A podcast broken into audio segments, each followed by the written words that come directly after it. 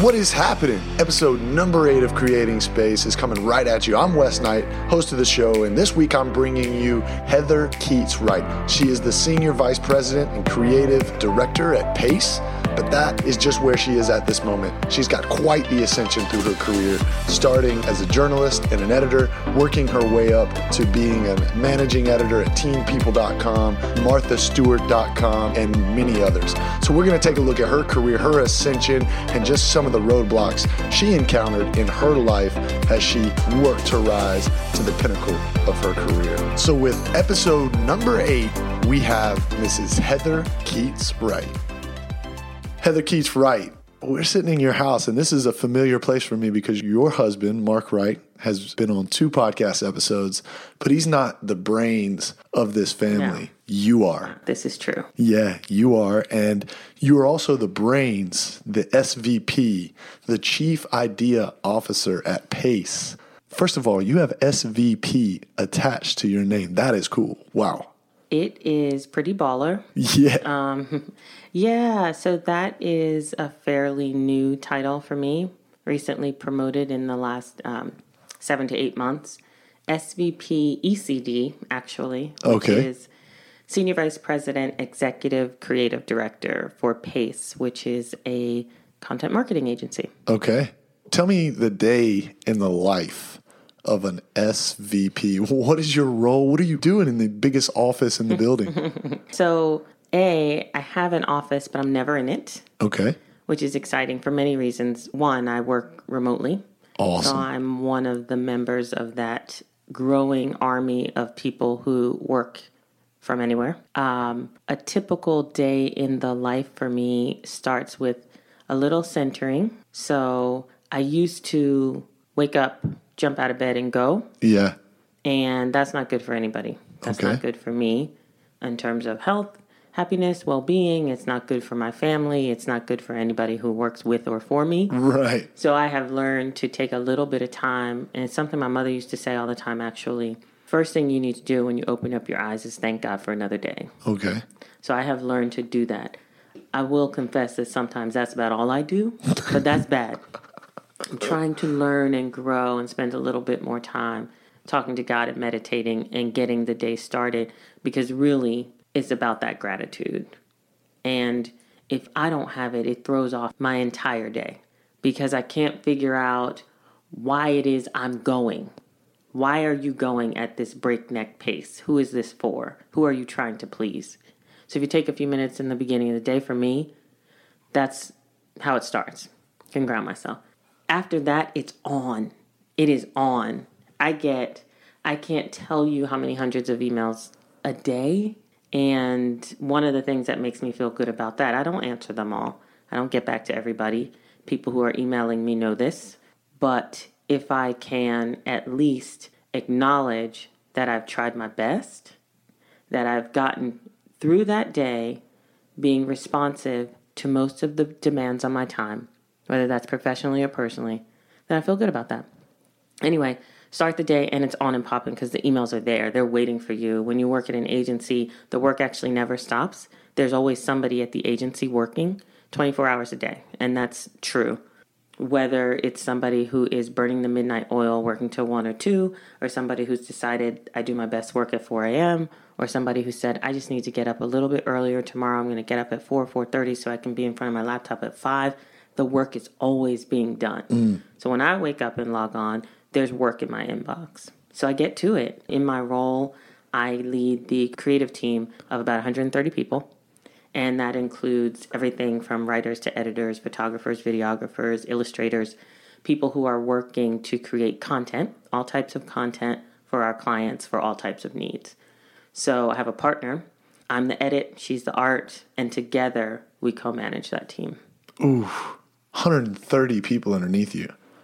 So, in order to get going and open up that email inbox, which might hit you in the face some mornings, you need to get hype. Yeah. You need to get hype. And, and I saw the way your demeanor changed when you said, It's on. Yeah. Let's go. And I, I, remember that feeling as an athlete. You know, when you're in the locker room and you, when you get to the field, you have a soft demeanor about you, but then you start to morph into mm-hmm. that armor that mm-hmm. you need to go out and to perform. So What makes you hype? What gets you going? Coffee. Coffee. coffee.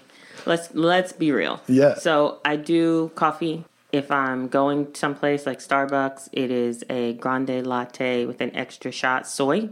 If I make it at home, it's an almond milk latte with a double shot. Ooh.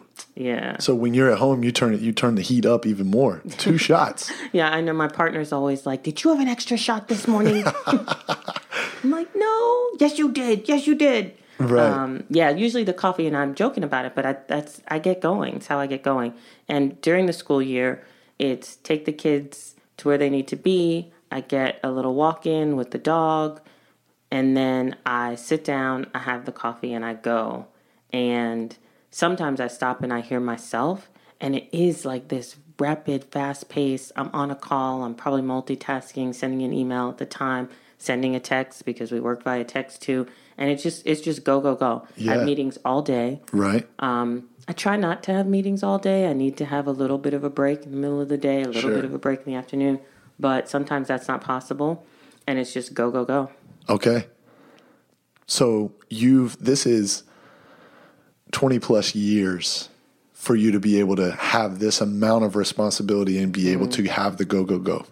Let me take you back to fresh out of Syracuse University. Right. And I and from what I've gathered it was a little magazine called 17 Yep. that you were affiliated with. Yeah. Um, teen people. Yep, that was in there too. So the first job out of Syracuse University, so I was classic overachiever, right, at Syracuse University. I was in the Newhouse School Communications. It is the best communication school in my opinion. So came out of there uh, and I did internships and I wrote. I started writing for magazines as a student when I was, I think, sophomore year. I happened to connect myself to a mentor who was looking for someone young and bright and black, to be honest. Put it out there. Her name is Judith Dobrinsky, and I reconnected with her a little while ago. At the time, she was an editor at Business Week magazine. And she specifically said to the Newhouse School, she's a graduate also, she specifically said, I would like an African American intern. And at the time, I, kind of thought that was funny. That was cool. I was like, man, how could Was she she just say African? American? No. Or, okay. No. So that's why that No. there you go. Yeah, and so the request was bold at the time. This was the um, this was the '90s, 1990, in fact, exactly. And I thought, oh my gosh, that's so bold and that's so baller to be able to say, this is what I want, and I know you have it, and I'm going to make it uh, create an opportunity for someone. And I was the recipient of that forward thinking at the time because even though it was the 90s i was forward thinking Sure. and it was business week magazine it was not a small magazine Not um, not a all. small media property and she didn't have to do it so one of my teachers connected me with her and sent her a letter sent her my stuff. She said perfect. You're going to come to new york city this summer and you're going to have the best internship ever. And i did. There was a formal internship program and then there was the judith dobrinsky internship program and i was the only one in it. And she said i don't want to put you in the formal internship program because those kids are not going to write. Those kids are going to get coffee and they're going to do filing and they're going to go on field trips and you need to learn how to write. Okay. And so she put me under her wing, tucked me right under. And sure enough, before I know it, it's actually sitting right behind you. You didn't even know it. The five articles that I wrote that summer for Business Week magazine, I was published with my name in that magazine five times at the end of the summer. Holy smokes. Yeah. Fresh out of school. I, not, I was still in school. I was a sophomore, I think. Wow. that just speaks to so many things. It speaks to the power she had, the foresight she had, the determination she had. I am positive she did not go into her boss's office and say, I'm going to go get a black intern. Right? That's Sure. not how it's done. Right. What she said was, I'm sure of it. I need an intern, somebody who can do work for me specifically. Can I get approval to, to do that? And I'm positive after much discussion, she got that because she's a determined, fierce woman. She got it. And then she decided, this is the person I'm going to give opportunity to. And that person was me. And that poster with all my articles on it behind you is something that my cousins made for me at graduation. They'd taken all my articles and they had them laminated. And I love it. And I look back on it, I put it in my office, my craft room, because if I'm thinking about, you know, where it started for me professionally on a national scale, that's it right there. I interviewed Kenneth Cole the Kenneth Cole, the shoe guy, um, when he was just starting out, and he used to do these wild and crazy stunts in New York to get attention. Yeah. And so, but he was making all this money, and he was making a name for himself. Talk about creating space. So I interviewed him and wrote a story on him. I interviewed these executives at RJR Nabisco about the tobacco industry. I didn't know what I was doing. Right. And you know what? When I look back on it, she didn't give me a whole lot of guidance either. What she saw in the samples that I gave her when I was at, you know, when I was a candidate for this internship is somebody who had potential. And she said, I'm going to give you this assignment. I remember the one of them is with Avon. I, I interviewed someone at um, Avon for about their diversity practices and how they were doing a great job. And she was like, "You know the questions to ask. Go do it and don't mess it up." Trial by fire. literally. And I sat down just like you did, and I wrote some questions out on a reporter's notepad, and I held my breath in my corny like twenty dollar suit, and I went in and I asked those questions, Yeah. and I got answers. And I took that reporting, I came back and I wrote an article, and I'm pretty sure some of those articles were very little editing. One of them was a complete rewrite, but that's par for the course anyway. The point is, my name is on each and every one, mm. and she didn't have to do it. And she then saved my butt again because because I got such a great internship before I graduated college. I of course thought somebody was going to hire me immediately. I thought that it was going to be graduation day and the offers are going to be rolling in. So of course that's not what happened. And I also decided I wasn't going to look for a job till like May, right? So um, I got no job offers.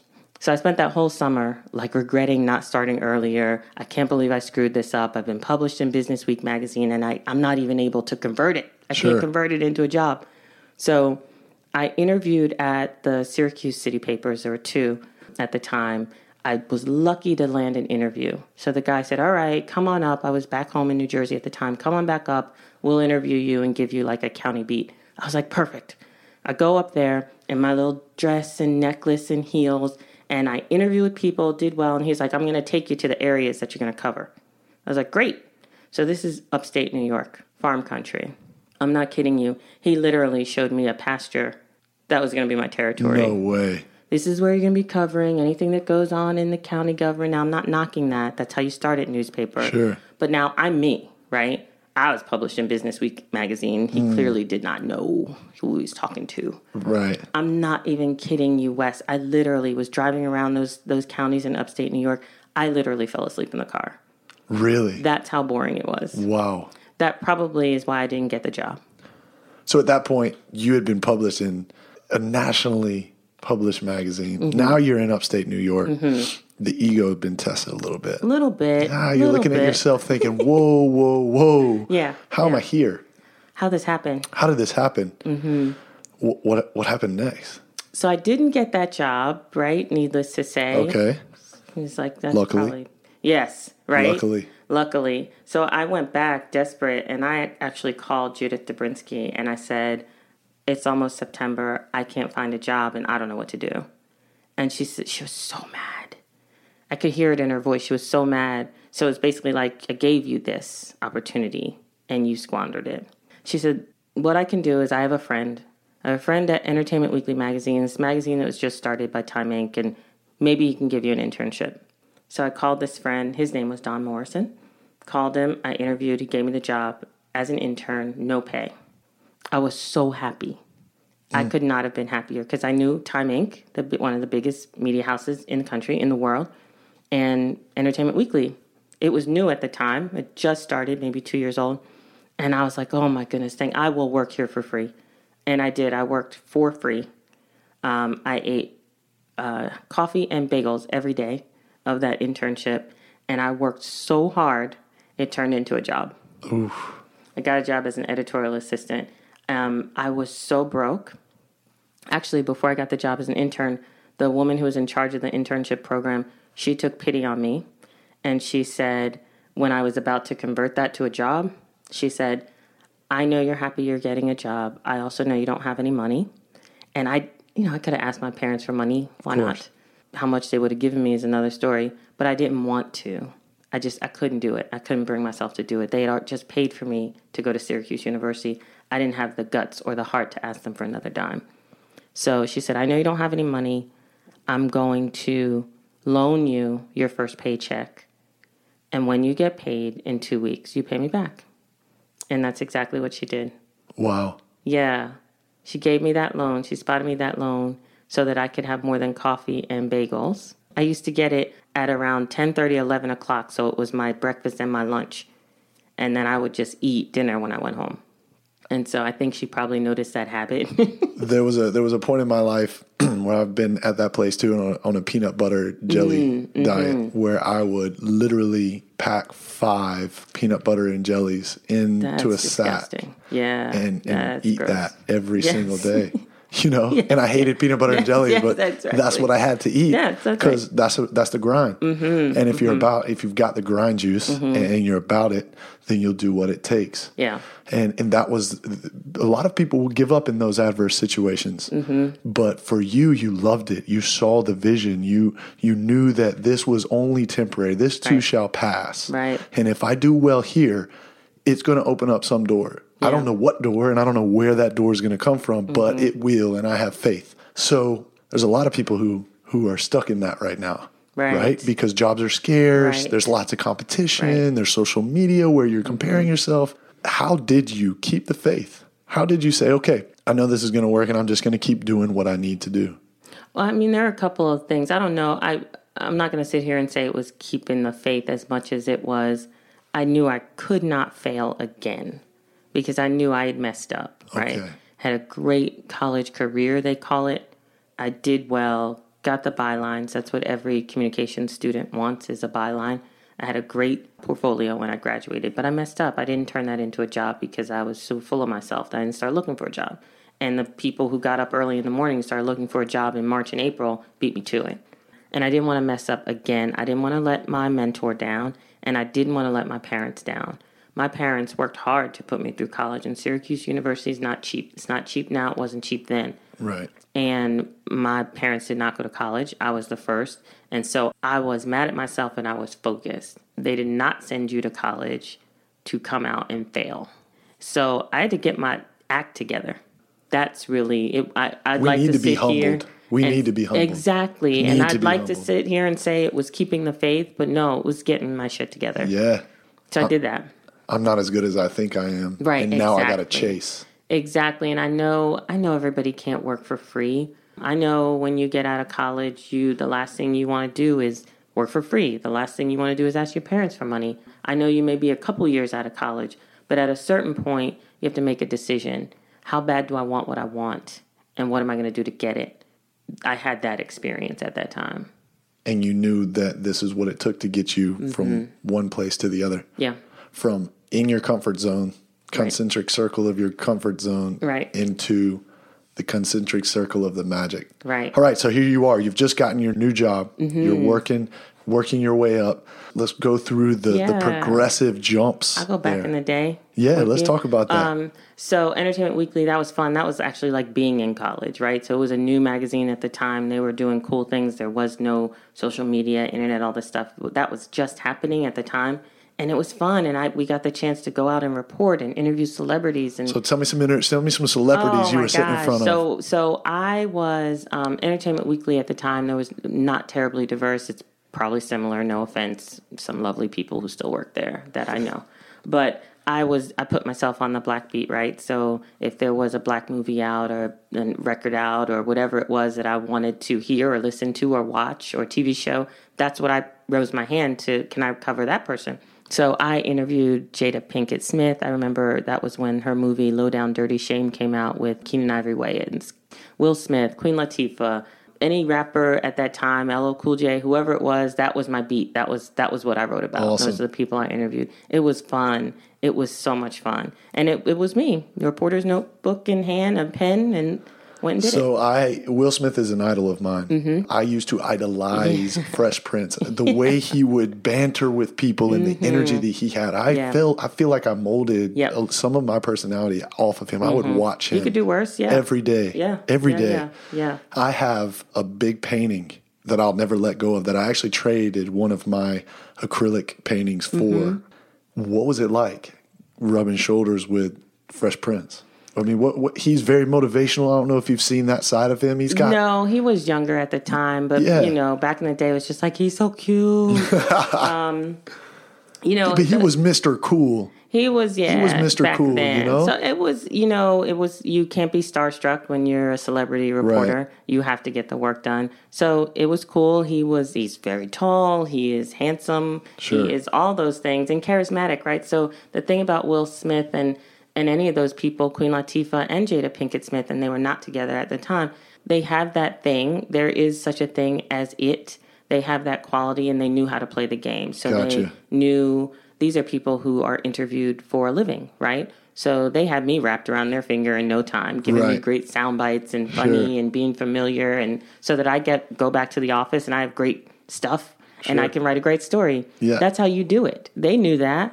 And at the time, I just thought I was amazing. I'm so good. Oh, I'm so good. I'm getting all these great quotes. no, they were so good and they were playing me. And that's how the game works. And that's kind of why I got turned off from celebrity journalism. At the end of the day, I was like, you know what? I just don't feel like writing a nice article about you because I interviewed you for 25 minutes, half an hour, maybe 30 minutes. And I don't know you as a person. And I just kind of got over it. But, Sure. um, yeah, it was a great training ground. I will say that. And I got more bylines. I got my name out there. Um, you sort of build a name for yourself with publicists in, in the business, and they call on you to interview certain subjects, or your boss will call that publicist and say, I'd like to interview your person, and I'm going to send Heather. You know her, she's good, right? So that's how you do it. I was not really into that. So this is how you learn how to play the game. exactly. It's where you took the soccer ball out and, you were juggling for a bit, mastering your touch. exactly. I love I love that analogy. At what point at that time did you feel like what you call the it factor? I call the juice. So Mm-hmm. Yep, when yep. did you know you had the juice? Oh man, so I think that probably came much later. So I decided I wanted to be an editor. I left Entertainment Weekly. I went to a little known black publication that was owned by BET called YSB, which was a teen magazine for um, for black kids. I worked there for exactly one year, and then it went out of business. Might make the connection that it was my fault. It was not my fault. it was determined to go out of business. So I came back, and then I went to 17 magazine. I think it was roundabout then because you get to see as you advance in your career who's getting opportunity and who's not. And sometimes that's not just about being good, but a lot of times it is, right? Right. I find that a lot of people want to make excuses. So and so's getting this and I'm not. So and so's getting this opportunity and I'm not.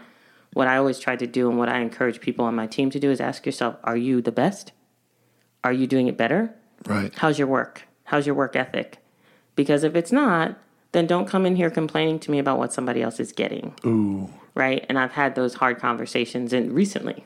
Don't come to me, and I didn't go to anybody unless I knew I was doing the best work I could possibly do. Right. When people started acknowledging that and giving me assignments and bigger assignments and promotions, it's kind of realized when I realized I was good. But at the level I'm at now, I mean, it was much, much later before I realized that I had it.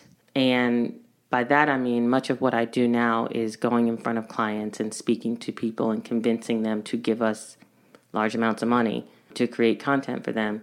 That's not easy. And you have to know your stuff and you have to be passionate about what you do. So I think, in terms of what I'm doing now, that was probably maybe only in the last year, year and a half did I realize that. And that's actually when I got the promotion. So the universe started to put things into your life and open up some opportunities Mm-hmm. when you started to elevate your your kind of um, your vibration to a level of confidence and Yeah. a level of asking for for uh, new opportunities because you knew you were worthy of it. Mm-hmm. All right. So as your titles began to change, how quickly did you adapt to your new roles? Or was there a lot of trepidation involved when all of a sudden your salary rose and your expectation rose and mm-hmm. your skill set maybe didn't match that set yet? Were, were you nervous about the new playing field that you were playing on? Yeah, I would be lying if I said I wasn't nervous at all about this new level, this new role. When I realized the company I would be in, in terms of other people who have this title at other agencies bigger than mine, that made me nervous. It didn't make me nervous at my agency because, to be honest, I've been doing the job anyway. Yeah. Um, parts of it, um, large parts of it, I was doing already. So I was never nervous internally. I was never nervous with the clients I had.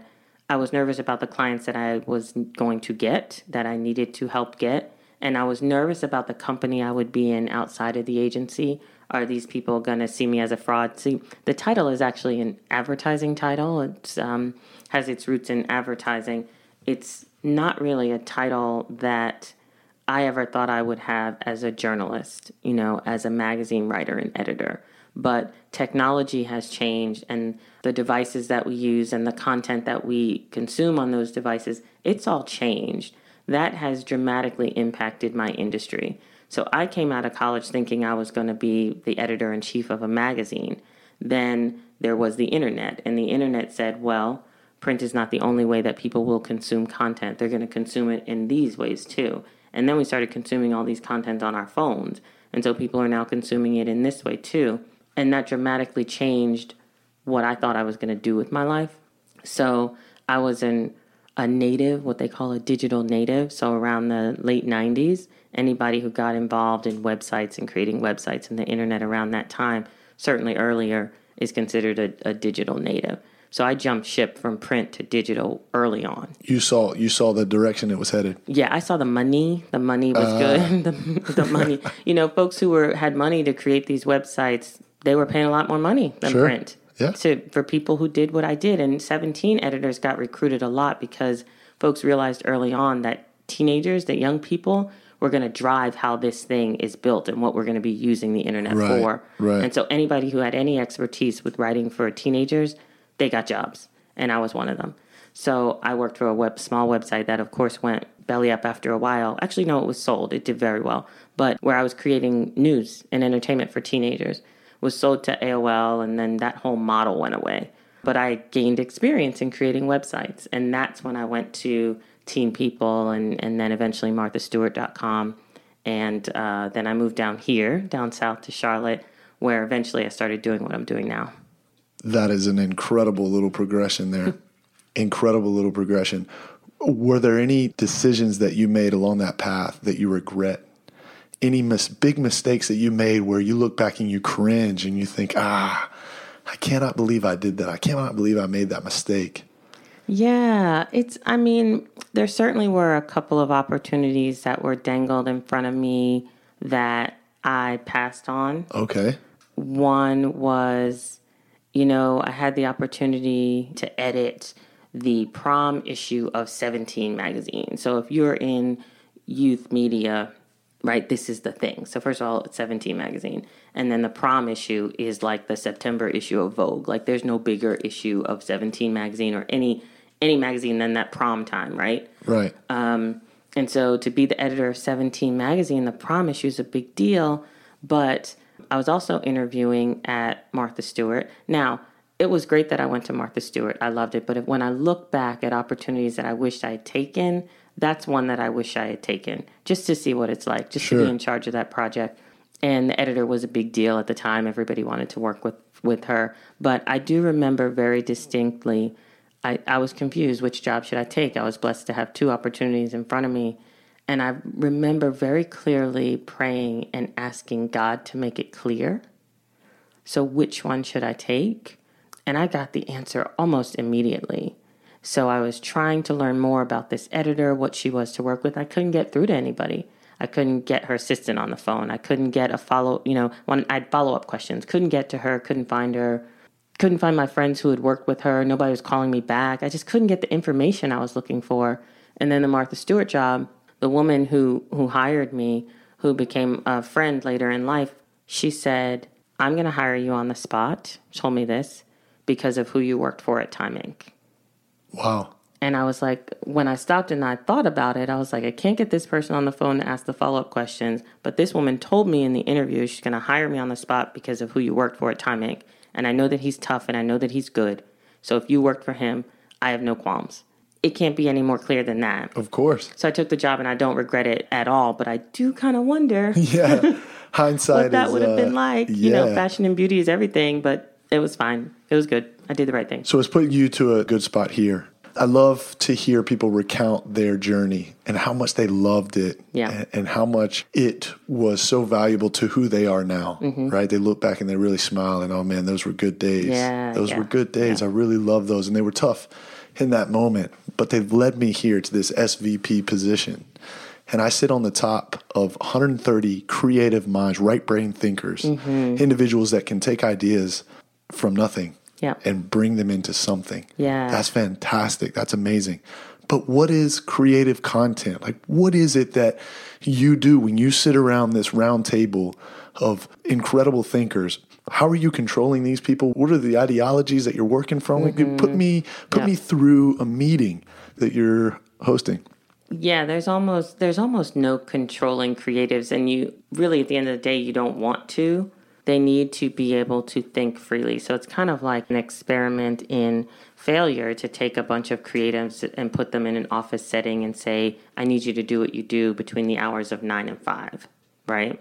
Right. Um, so as much as we can, but we run a business, right? And we're responsible for things, output, articles, blog posts, social media content, videos. We have to create this stuff. And we're creating it for people who are not creatives. They're marketers. They have a business to run. They, they have products to sell. They have an audience to reach. So at some point, we got to reel it in and we got to come up with the ideas and make them happen. So, how do you manage creative people, giving them just enough freedom and um, room to ideate, to grow, to think of stuff, to come up with the stuff that they're coming up with?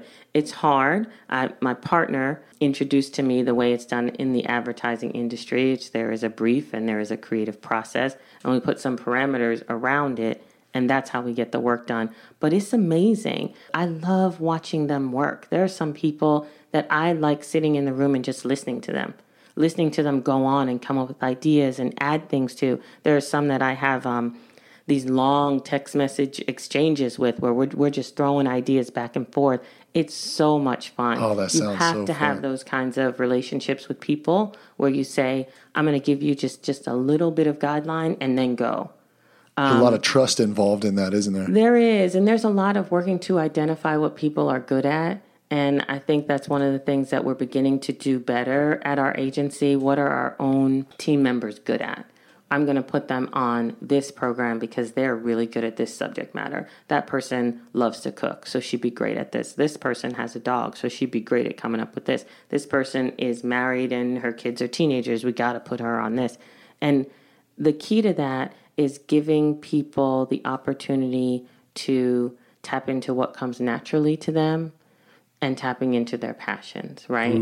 I try not to force any of my creatives to do something that doesn't come naturally to them because that's an that's an exercise in failure. Right. So if there's an opportunity for someone to today we had somebody writing a parody song. So we found somebody who's good at that and we said go ahead and write this parody song. I'm not going to give that to somebody who doesn't have the best sense of humor. Right. I'm not going to give that to my business writer, right? Right. So making sure you get to know a little bit about people on your team, either directly or through the people who manage them, and then tapping into that expertise and that passion, that creates good work. If, when you do that, it like it creates itself, right? Right. I can't possibly create all this stuff, come up with all these good ideas. There was a point when I was trying, Sure. and that was dumb, right? so, but that's learning. That's learning to be a manager. That's learning to be a boss and learning to help people bring out what they really are passionate about. incredible value you just came with there. The content that you manage, I have seen a guy like Gary Vaynerchuk. You, are you, I'm sure you're familiar Mm-hmm. Yeah, with yeah, yeah. Gary, and he talks about um, he talks about the funnel Mm-hmm. of how you've got to get individuals into your funnel. You've got to get them first interested to where Mm-hmm. They're checking you out, and then Yep. you've got to have the value and the content and the consistency to keep them there Mm-hmm. Yep. and to keep them coming back. That's right. And That's he's right. unapologetic about the way he does it. Yep. He looks in the mirror, he looks in the camera, and he says, Look, I'm going to give you the best content, and I'm going to give it to you for free. I'm going to get it, give it to you all day long, every day. Mm-hmm. Mm-hmm. And that's why I'm going to own the New York Jets at some Yeah, time. yeah, yeah, yeah. That's good content. That's good. That's, That's good content. It's true. Because you're giving me the path of least resistance to what I mm-hmm. really want, which is what's going to make me better. Yeah. Okay, so tell me about this funnel because I think I understand it. Yeah. But it's very important to running a business and Mm-hmm. keeping people residual interest, like people continuing to come back. Yeah. What so is it's this? A, it's a marketing thing, and I only I learned it in my role now. So I, like I said, I was a journalist, a content creator by trade. I never the marketing business uh, uh, building at Syracuse was like across the quad. I never went there. That wasn't my thing. I was in communications, but the marketing funnel is old as the day is long. Um, to me, it's about honing in on audience need, right? So, whatever your business is, whatever you are trying to sell, whether that's an actual physical product or you're trying to deliver a message or sell a message or you're trying to sell someone on yourself, you have to cast as wide a net as possible.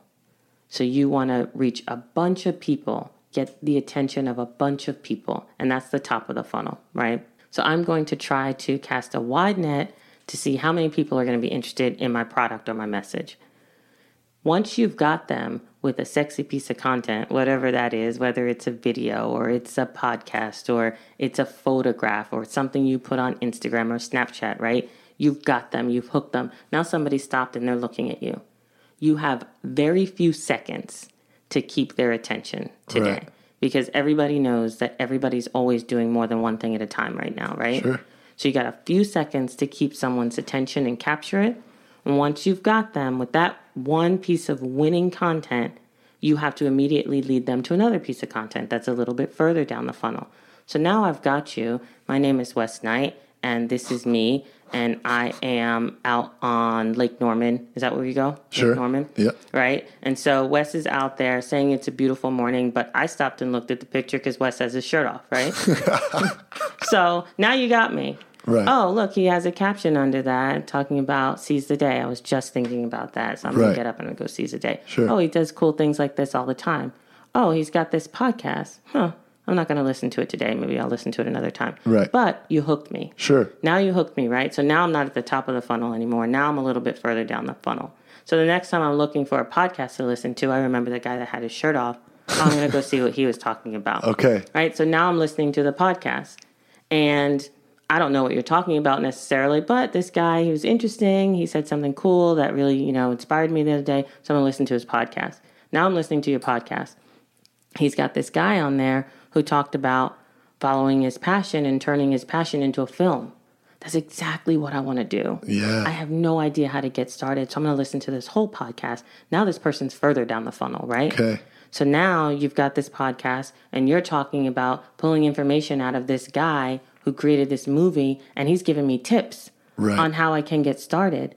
I never expected to get this from the guy who had no shirt on the other day, but now I have all this information that's going to help me get off my butt and make my movie. So now I'm so happy and I'm surprised and also I'm a fan of yours. Sure. So now you've converted me. That's the conversion. Yeah. Right? So now I'm a fan of Wes because every time I encounter Wes on Snapchat or Instagram or I listen to his podcast, he's giving me good information that's helping me to motivate myself. And I like it. The best part, that's not where it ends. The best part is that I like it so much, I'm actually going to share it with somebody. Because I have my friend who always wanted to start her nonprofit, and I keep telling her to get off her butt and she won't do it. So I'm going to send her that podcast mm. right? So now I've not only you've not only converted me, now I'm a fan, and now I'm sharing everything I need to know, everything you need to know about Wes with my friend. So you not just got me as a fan, you got another fan too. That's what this funnel is all about. Okay. All right. So that leads us to a great place where now the content creation becomes king. Content creation becomes king because you have to be delivering valuable information mm-hmm. consistently. Yeah. That's a tough thing to continue to think of ideas that are going to be valued mm-hmm. by your consumer. Right. And that's what you do every single day. You are the Yeah. oracle at your company at that. Explain to me and explain to the listener who may be sitting at home trying to figure out how to come with something different every day and is questioning what they have that Mm-hmm. Right. might be good but don't know how it's going to be perceived. Right. What's it like for you when you get an idea? Right. Do you always know if it's a good idea or do you just go with it? There are some times when you come up with an idea and you know it's a winner. Okay. Absolutely, there Sure. are sometimes, and and there are all kinds of books out there about creativity, building creativity up to be this thing that you either have or you don't.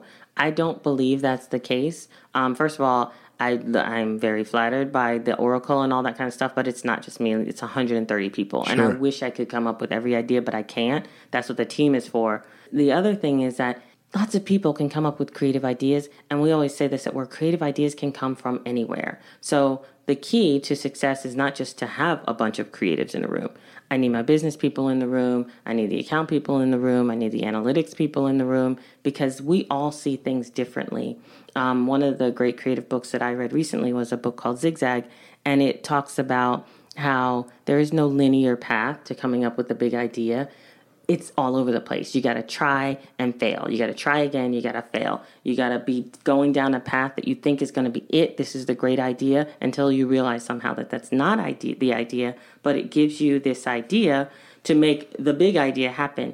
One of the anecdotes the guy gives is the creation of Starbucks. So I don't know any of these people's names. Look them up after, Google it afterwards. So the the founder of Starbucks, he, Howard Howard Schultz. Sure, let's go with that. so he decides he in Italy and he's at a cafe. He loves he loves it. He loves what he's doing. He's seeing people enjoying coffee, enjoying espresso, enjoying conversation. Sitting around, he says, "I'm going to do this. I'm going to take this back home." So he tries it. He tries to create the whole cafe atmosphere with sofas and all this stuff. And what he realized is that nobody was doing that. Nobody was enjoying a, a cappuccino and sitting like they were doing in Italy. He was like, "What's what's wrong with this? This isn't happening." So, but he did know the insight that he did gather is that people were what they were doing is that they would get their coffee, their drink, or whatever it was, and they would stop and stand for a little while if they were with somebody or if they were meeting somebody and they used it as a meeting place. So the insight from that is I can't recreate what was happening in Italy, but if I allow them to stop and stand and just for a little bit, so he got rid of all the sofas and all the stuff, and he got rid of, and that's how it took off when people were like, the pressure was off. Sure. Like, I don't want to sit here in this coffee shop. This is weird. Yeah. But that eventually led to the insight that they will stop and they will stand and they will enjoy for a little bit if I allow them the space to do that. It eventually developed into what we see now, but that was awesome. It was like, it wasn't a failure because he could have said, I tried to recreate the cafe in the United States and didn't work. Right. Right. But he kept going, and the insight was if I allow them to do what they want to do naturally, then the business will grow. 200 plus banks and investors turned him down for his for support on his exactly. idea. 200 plus. Exactly. So he wasn't. Would you have kept going after like 162? I like think after six, 163, that's it. I'm done with this. I wonder if he wrote down the name of every individual. I'm sure he was because that's like, uh, obsessively freaky. Oh, yeah. Weird, yeah. Tell me this there are a lot of individuals who are highly accomplished that have some really cool routines and habits mm-hmm. that they use every day to get them going. And you mentioned coffee, and coffee mm-hmm. is your mm-hmm. thing. What is a habit that you have and that you implement every single day that is a product of your success, or your yeah. success is a product of it? Uh, so let's see. There are a couple things that I find that I'm doing more out of habit or um, comfort. And one of those things is I have to write down the ideas, which is, you know, I'm, I'm pretty paperless, right? At this point, I don't need to keep files and stuff like we did in the old days, back in the olden days when we were starting. So everything is either on your laptop or on your phone. But if I'm working on an idea and I'm trying to hash out an idea to see if it works, for whatever reason, it's not real to me unless I have written it down, written down the different iterations of the idea. I write down the audience, I write down the product, I write down the people I'm trying to reach. And there's a lot of crossing out, there's a lot of doodling on it. So I find myself every day. I wish I could say that it was the same cool notepad, right? That would make me a cool creative. Oh, but right. it's not. It's literally like the back of an envelope. It'll be the some of it's on my hand, some of it is on a piece of paper like the mail that day. For whatever reason, and I saw a friend of mine had this on her Facebook post. Writing uh, makes it real. So unless it's written down, whatever it is that I'm trying to come up with, it's not real until I write it down. I don't ever want to lose that because whatever the connection is between actually writing something and seeing it on paper and bringing it to fruition, that's that works for me. Right. So I can't lose that. I don't want to lose that. So if there were, I don't know if it's a habit as much as it is just my process. That's your process. Yeah. And do you keep those things or no? I throw them out. I do. I throw them out. So you have learned over time to develop these habits for success because you, trial and error, right? Yeah. When you think back to your younger self, when you probably didn't have any habits and you weren't figuring anything out, what would you say to the individuals who are trying? Maybe I'm 22, 23 years old right now. Mm-hmm. I'm just fresh out of school and I'm just trying to make my way. Some of these things aren't working. I'm not really happy with what's happening in my life. And I, I'm worried that I, maybe I'm not involved in my passion. What would you say to any individual listening today who might be thinking, man, she's a SVP? At one point, she was you mean to tell me that she was eating bagels and coffee only? What Yeah. would you say? What would you now say to your younger self or any individual who might be in a spot similar? Um, I think what I try to communicate to people that we're bringing onto the team or trying to identify for opportunities is that you have to be willing, right? You have to be willing to work. You have to be willing to wait. And you, you know, you you guys have seen enough of these things. There's memes out there to tell you all the things, so, you know, patience and grind, and you see them all day long. But what I wish there was a meme that said, "Are you willing to work? Are you willing to wait?" And if you're not, then don't bother Okay. right? So I see a lot of people who want instant reward, instant gratification, or they think that the job is the end goal. The job is the reward. The job is not the reward. The output from the job is the reward and how you've made people feel about it. I don't care what your job is. It could be business, it could be you could be accounting, it could be whatever. Getting the job and, and landing the job, that's not the end game, right? So the end game is what you do with that. Now, I can't make you happy at your job if that's not your passion. You guys have seen and heard enough about there out there about passion and finding it and knowing what it is and how do I find it? It's not that hard. It's the thing that you love. Yeah. Period. Period. You work at it. You may not make any money at it at first, but eventually it, it's going to happen. That's not fake. That's a real thing. Eventually you will figure out how to get paid from your passion. Yeah. I'm not going to talk to you about that. Figure out your passion and go for it Go. but you have to work, right? Yeah. That's where we spend Right. all of our time, unless you're independently wealthy and you don't have to work. And if you don't have to work, then you can probably stop listening now. but if you do have to work, then how do I make sure that there is something I love about what I'm doing? How do I turn that passion into my paycheck, right? How do I turn that passion into the thing that I want to do more than anything else? And oh, by the way, I'm getting paid. Sure.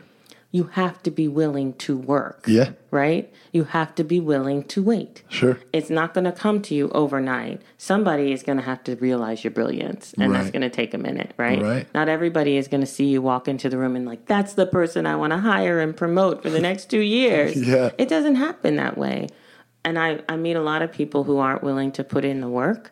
And I sound a little bit like the old fogey when I start having these conversations. But I did that. Entertainment Weekly was a weekly magazine. It closed on a Monday and a Tuesday. Those were the late nights. Those were the nights that we worked till 1, 2 o'clock in the morning so that we could put out a magazine that would go to press and be ready for everybody on Thursday. Wow. So I put in those hours. And I never said, you know what? I'm sorry, I'm an editorial assistant. I- I'm going home, Sure. right? At Sure. six. You could go home at six, but the work didn't start till eight, right? Right. So any magazine that comes out weekly has a similar schedule. So if you're a new person that's in a setting like that, then you have to be willing to put in the work, especially as a low man on the totem pole. It's a little bit different if you're in digital and you're working on a website, but it's the same thing. That work is hard. That work is long hours. If you get a job at a website, whether it's big or small, you are going to be working a lot. Yes. Right? If you are starting your own business, whether it's for profit or not for profit, you're going to be- working a lot of the time. A lot. Some of that work is going to be at night. Some of it is going to be when your friends are going out. Some of it is going to be when you'd rather be doing other things, even if it's sleeping. Sure. That's putting in the work. So a lot of people say that. You see those memes, I grind, you know, I do this, I do that. But I don't, people, I don't think people are really willing to do that. Right. You know why? Because it's hard. It is hard. it's hard. It is hard, and it, it doesn't feel good. No, and sometimes it's thankless. Nobody's going to come in and say, "Oh, look at you, congrats, you worked till two a.m. Way to go." But when you do when you do the work to figure out what your passion is, and then you make the decision to work behind the passion, Mm-hmm. Right, it's not work. right, It's just the process. right, And that you can't overlook the process. right, Right? right. Because that's everything. Yeah, Progress is a slow process. that's right. That's one of my right. favorite quotes ever. Tell me this. Tell me one thing you do every single day that makes you a better you? One thing that I do every single day, let's see, my favorite thing that I do every single day that makes me a better mother, makes me a better person, makes me a better boss, makes me a better employee. I have to spend time with the people, with Mark, with Danielle, with Max, with Marco. That's conversations. I, I don't care what we're talking about. And with a teenager, conversation is hard but I have to spend that time. And I don't care if it's in the morning. Sometimes with Marco, usually it's in the morning. Yeah. I'm not really talking about anything. Right. But I have to have a moment when he's looking at me and I'm looking at him and we are just having a conversation. Connecting Both are there with, each, with other. each other. Right. If I can't do that with all of them, it's hard with Danielle. She's in the Navy, but we FaceTime a lot. And I find that those moments when it's us and we're looking at each other, FaceTime is uh, so annoying sometimes, but at the same time, it forces you to be in someone's face, right? Yeah. So if I don't have that for too long with her, I feel ungrounded. And I'm pretty sure she does too, right? Right. So when I'm able to do that, it's more than checking something off a list to see if they're okay, but it's more like, have I connected with the people that mean more to me than anything in the world today. If I haven't done that, then what kind of day was today? Right. Right? Then I didn't do the right thing. We talked a little bit about at the end of every day making sure you feel like you've done the right thing. Whether you are splitting your time between work and family or work and other obligations at the end of every day, do you feel like you've done the right thing that day? And if I haven't connected with them, and sometimes I don't connect with them all because we're so busy, we're all over the place. But on those days when I do, I know I made the effort and I did it. Those are good days. Sure. Right? So that's the one thing I try to make sure I'm intentional about doing every day. Now, there are other people that I need to talk to. I talk to my sister five, six, seven, eight, nine, ten times a day. I talk to my partner a lot every day on our drive home because I feel like I have to make those intentional connections every day with people who are important to me. Sure. And if I haven't tried equally as hard to do that as I have tried to send an email, then I've done the wrong thing that day. That makes all the sense in the world. It's driven by intention. Right. I love that. Right. Intention is very powerful. Your intention is decided by your attention. Right. So you're putting your attention on family, and that's a big driver for you. And mm-hmm. I like that. Mm-hmm. I like that. It, it's very big for me as well. And mm-hmm. although uh, all of our family members don't share the same interest in that, right. I try to do what I can right. to get whatever fulfillment I can out right. of it when, when I need it, when I need to be filled up. As I sit here and I recount my life, and I wonder how a guy who focused so much on just being good at dribbling a ball with his feet, how he wound up being so passionate about something very similar to what you do and what you've found you have loved. Was there a moment where you realized, I'm a journalist, I'm a writer, I'm a creative? And how did you find your passion? And how did you know honestly, you were connected to it? Yeah, honestly, and I'm I know a couple people like this. There are a couple of us nerds out there, a couple of my friends that I've made over the years who do what I do. So I was born into a family of creative people. My mother's a creative person. She's a seamstress. She made her own clothes. She made our clothes. She made things. She was a, a baker. She was an amazing cook. Creating things was what she did. So it was only natural that that was going to rub off on me and that was going to rub off on my sister. You absorb those things from your parents. Okay. I grew up like a lot of people, a lot of black people, I grew up with my grandmothers in the house. So I lived with a grandmother, sometimes two grandmothers at all times. My father's mother was a creative person, and she was a, just like my father, a voracious reader. She read everything. She subscribed to every magazine. She got catalogs on top of catalogs, and when they would come to the house for her, I would read them first. I would go through them first. Right. And she'd be like, You didn't, you read my magazine? But it was, that's just, that's what she did. So that's what I did. That's what right. I saw. My father, the bookshelf in my house was ceiling to floor. And I have always been a nerd. One of the things that I used to do is I I used to actually organize the books on our bookshelf. It made me crazy if the books were not it, it needed to be like a library. So these so I would do that from time to time, re- reorganize ceiling to floor the books on the bookshelf. You would catalog them. I would catalog them either by subject. Sometimes I did them by alphabetical order by author. Sometimes I would do them by first name of the author, whatever it was. Whatever I felt at that moment, it, however it needed to change, I would do that. And then I would do a catalog of what was on the shelf. And so he was constantly adding too. Wow. Just, yeah, and he knew that I would do it. So I think that he would intentionally sometimes move the books or buy new books and put it. And even to this day, I like um, so websites are built on taxonomy, which is the organization of information. And when I learned that I could do that as an editor, help build websites, and I could help come up with taxonomy, which is actually how search engines crawl your website and how they surface information for people searching. I I love taxonomy. wow. I admit that freely. And I that's Is that tough for you to admit? No, because taxonomy is hot, sexy. There's nothing sexier love than it? That's exactly what Mark says all the time. Um, I, but I love it, and I realize that kind of. I say that to say that's just always something that I've loved to do. Cool. And the same with the magazine. When I was little, I used to create magazines out of notebook paper. Anything that my Barbie dolls didn't have, I would make that for them out of paper. I just was always constantly doing things. Like if I felt Barbie needed to go grocery shopping and I didn't have that accessory because you're supposed to buy that stuff, I would make it. I remember spending Whoa. time making the groceries for Barbie to shop, right? Whatever it was, I was always making something. I was always writing something. I was always creating something. I wrote stories. I would interview my parents and write a story. I would interview my sister. I would write a story. I was just always that person. My, if you ask my sister right now, she'd be like, "You are such a nerd." that's not. That's probably not nice, but it's probably true. And Mark says all the time too. He's like, "Did you ever go outside and play as a child?" I did, but not as much as I was inside making stuff. That's just always been my thing. So there wasn't a moment when I turned into a writer. Right. That's just it's, just process. always what I did. Love it.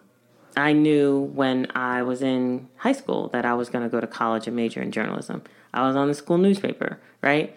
I was on the yearbook. That's that was my thing forever. I did it in college and I did it, you know, got my bylines as a national magazine in college and when I graduated, I finally got a job at magazines and here I am doing what I always knew I would do. All right. Last creating space Yeah. question. You've always had a vision, an idea of where you're headed. What are you creating space in your life for the future? What what's your vision look like now? Your family, you've got two highly educated young boys. You've got a, a relationship with a partner that you said is your bliss, and you guys work very well together. I've seen it. Mm-hmm. Uh, I can attest to that. How have your priorities changed, and where are you Right. going next? Right. I think I have eased up on myself a little bit. I had a plan, and Mar- Mark and I had a plan together. I had things I wanted to do. He had the things he wanted to do. We had our things we wanted to do together. And we pretty much mapped it all out and planned it all up until about the age of 40. And then after that, we didn't have a plan. And so that for a long time, it was like, huh, now what? I think only in the past year and a half, and partially it's with this promotion and this opportunity to lead other creative people, I've been hard on myself because I didn't know what was next. What's the plan? What are you trying to do? I was so focused on creating an opportunity for myself to do what I love in this part of the country, in this state, in this city, without having to go back to New York or to a major metro area.